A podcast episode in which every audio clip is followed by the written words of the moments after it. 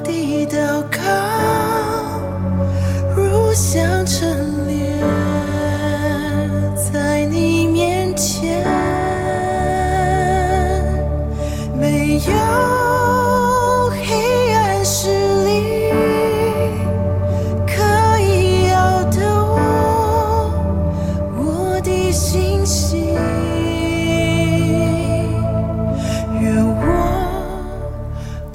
各位亲爱的弟兄姐妹，还有好朋友，大家早安。今天我们要进入到约伯记的第呃十一章哈。那由我来先为各位读第一节到第六节，然后之后还有十三节到十五节。呃，拿马人说法回答说：“这许多的言语，岂不该回答吗？多嘴多舌的人，岂可称为义吗？你夸大的话，岂能使人不作声吗？你戏笑的时候，岂没有人叫你害羞吗？你说我的道理纯全，我在你眼前洁净，唯愿神说话，愿他开口攻击你，并将智慧的奥秘指示你。他有诸般的智识，所以当知道，神追讨你，比你罪孽该得的还少。好，接下来就是十三节到十五节。你若将心安正，又向主举手，你手里若有罪孽，就当远远地除掉，也不容非义住在你帐篷之中。那时，你必扬起脸来，毫无斑点；你也必坚固，无所惧怕。好，请怡经跟我们分享。大家这十天以来读约伯记的心得如何呢？今天我们要进入第十一章，就是约伯的第三个朋友，他啊、对约伯所陈述的回应。顺便我们简单来摘要约伯前两位朋友跟他辩论的内容。这三个朋友都来自遥远的地方，有北方来的、东方来的，也有南方来的。他们约好就是要来安慰跟陪伴约伯，但是后来的这些对话却让约伯的心里更受伤。那我们先回顾北方的朋友以利法，他根据自己见过的异象跟一些奇特的属灵经历，就认定神是一位怎么样的神，所以就断定约伯是有罪的。而他的论点是，苦难一定是犯罪的结果。约伯是因为罪或者是不敬虔，才会导致今日的光景。他的信仰观是一种因果报应式的信仰，但是约伯对于他陈述的回应是，他坚定的相信他的苦难是来自于神，只是他不明白自己为什么会有这样的遭遇，所以他很痛苦。接着，他他从东边来的朋友叫做比勒达。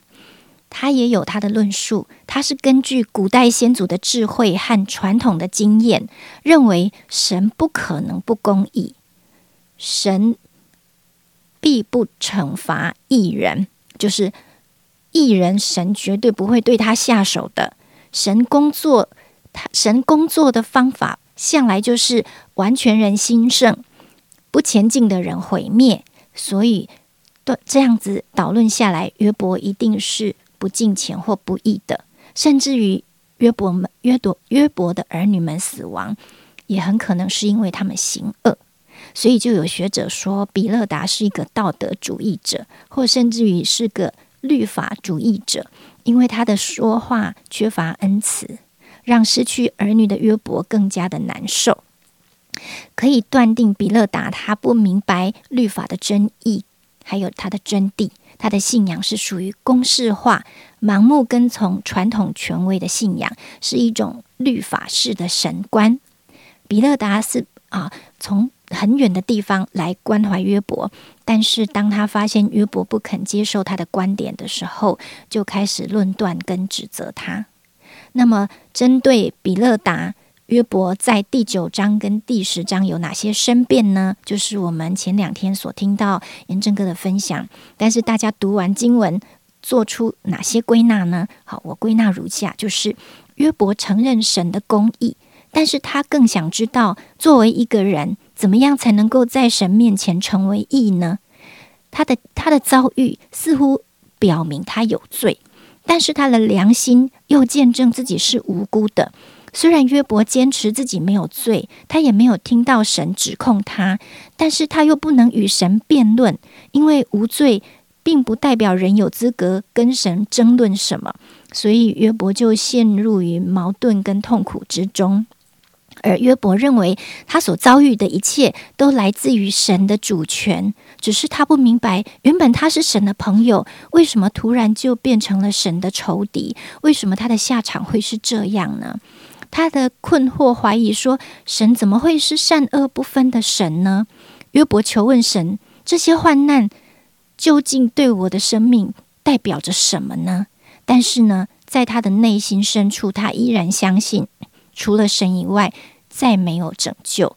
我们从约伯的自述可以看见，约伯的信仰是一种在痛苦中也依然承认神主权的信仰。那么，我们就来进入今天约伯的第三个朋友，从南方来的索法。他在听完约伯的这些申辩之后，他怎么回应的？第三位朋友索法，他比另外两位朋友更坦率，但是也更严厉。他的用词刻薄，而且很专断。当大家细读完十一章的经文，会看见他跟前面两个朋友一样，认为约伯受苦是因为他的罪。他说：“神加在约伯身上的，甚至只是他所当受惩罚的一小部分。他的想法很简单，认为约伯只要悔改，这这样一切都会转变。那说法根据什么呢？他跟前面两位朋友不太一样，他根据的是他的直觉跟尝试，他根据的是他判断是非黑白的标准。他看他看起来是对的，那就是对的。所以说法可以说是个独断主义者。”把事情分成非黑即白，好像只有他明白神的旨意，知道神行事的法则。他认为约伯是罪人，而且因为约伯说的话而论断责备他。那他在十一章讲出的重点归纳如下：第一个就是他希望神开口说话，让约伯意识到自己是有罪的；第二个，他告诉约伯神很伟大。而且指出人人都有罪，不可能有人没有罪。第三个重点就是约伯必须悔改，只有悔改才能够恢复过去的荣景。好，那所法的所法所说的话，请大家自己细读第十一章。但我接着想要分享所法所提出来他所认识的神，带我带给我几个思考。这三位朋友的论述对神都做出一个结论，就是神是赏善罚恶的。而惩罚罪恶是他表现公义的方式。也许今天你读约伯记或透过查经的资料，知道这些朋友所做出的结论都是不对的。但是有没有可能在我们的信仰中却存着一些跟他们一样的观点跟对神的误解呢？我们都对大洪水和挪亚方舟的事情很熟悉，地上满了强暴。所以神就用洪水毁灭这个世界，所以做出来的结论是神是惩罚罪恶的神哦。当地上满了罪恶跟不义，他就会发怒，好好的惩罚我们一番。这样的想法跟结论是不是很像约伯的三个朋友？就是所法说的善有善报，恶有恶报。那如果神真的是这样，那我们信的神跟其他宗教有什么不同呢？所以我想。提出另外一个观点，就是因为伊甸园的罪，世界已经成为黑暗跟堕落，我们已经无法再像过去那样跟神完全的亲近，也没有办法正确的认识神了。罪带来使人受苦的结果，这就是我们受到的惩罚。而在约伯的那个时代是旧约，今日新约的我们。耶稣也已经替我们受了该受的惩罚，所以神做事的目的从来都不是为了发泄他的愤怒，让我们自食恶果，好让人受到惩罚。如果是惩罚是神的目的，那么他只要放任我们在罪的循环里，最后通通彼此毁灭就好了。为什么还要拆他的儿子来挽回我们跟他之间的关系呢？所以回到约伯记中。三个朋友认为约伯遭受苦难是因为神的惩罚，但约伯是一个完全人，神说他是完全正直、敬畏神、远离恶事的。连约伯这种在行为上都是零缺点的乖宝宝，都要经过苦难的熬炼。所以苦难不是来自于神的惩罚，神的目的只有一个，就是要拯救我们。他容许约伯或是我们遭受苦难，为的是让我们经历过这些试炼，属神的人会。信心更坚固，会更认识神，而且能够得着神要赐给我们奖赏。所以最后的结论是：苦难可能从神而来，也可能从仇敌而来，可能发生在我们所爱的人身上。或发生在我们自己身上，可能是突发性的意外，却也可能是持续性的痛苦。但无论哪一种，我们的信心跟意志都可能会受到摧残，跟约伯一样，甚至于我们的身体或外观都会受到伤害。从约伯遭遇苦难的事情来看，撒旦的目的是要。约伯因为患难而离弃神，好让约伯控告人的事成为事实。就是人只有在得到想要的、凡事顺利的时候，才会敬拜神。人跟撒旦一样，当得不到的时候，就会背弃神、背叛神。那么，人跟神的关系就是建立在物质跟交易上。这是撒旦对人的控告跟试探。但是，神容许约伯遭遇这些苦难，因为他相信约伯对他的爱跟忠诚。所以后来约伯也带着盼望说：“然而他知道我所行的路，他试炼我之后，我必如金金。”不知道弟兄姐妹是不是正在经历一些艰难的事？求神帮助我们，借着这些我们还不知道，或者是让我们感受到痛苦跟悲伤的事，我们起来不住的祷告跟祈求，不要失去盼望。因为约伯说：“他虽杀我，我仍信他。”神不会离弃他的儿女，因为他是良善的天父，他永远掌权。呀，谢谢已经分享的内容，我非常的阿门。其实，在前两天，呃，自己读约伯记的时候，好像有一节经文在呃新约的这个雅各书里面啊，也是刚才已经分享到的啊。我们在百般的试炼中，要以为大喜乐。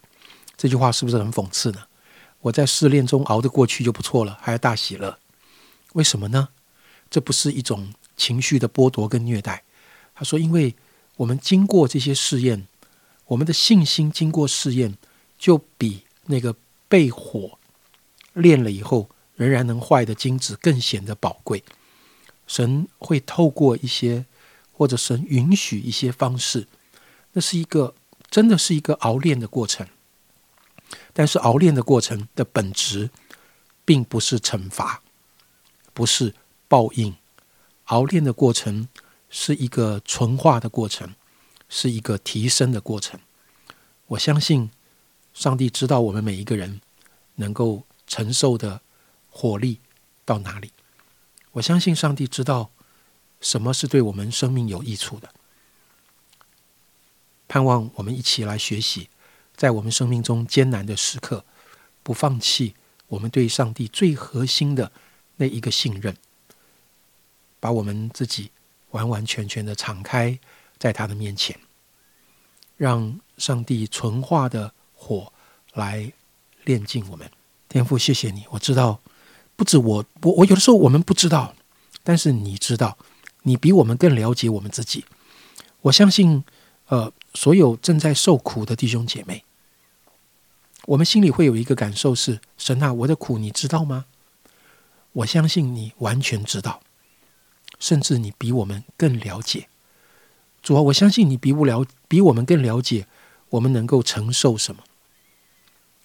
我相信你比我们更了解，在我们人生的哪一个阶段、哪一个季节，我们要学习、要面对的是什么。主，我相信你在我们生命中所做的，不是。啊，只是咒诅的工作，报复的工作。不，你不是这样的。你在我们生命中所做的工作，一定是让我们成长、练进、让我们成熟的工作。因为我相信神，即使在这样的一个艰难的时刻，主，你向我们所怀的意念，仍然是赐平安的意念。主，感谢你的恩典，谢谢主听我们的这个祷告，我们这样的祷告是奉耶稣基督的名，阿门。不负敬拜，在你宝座前。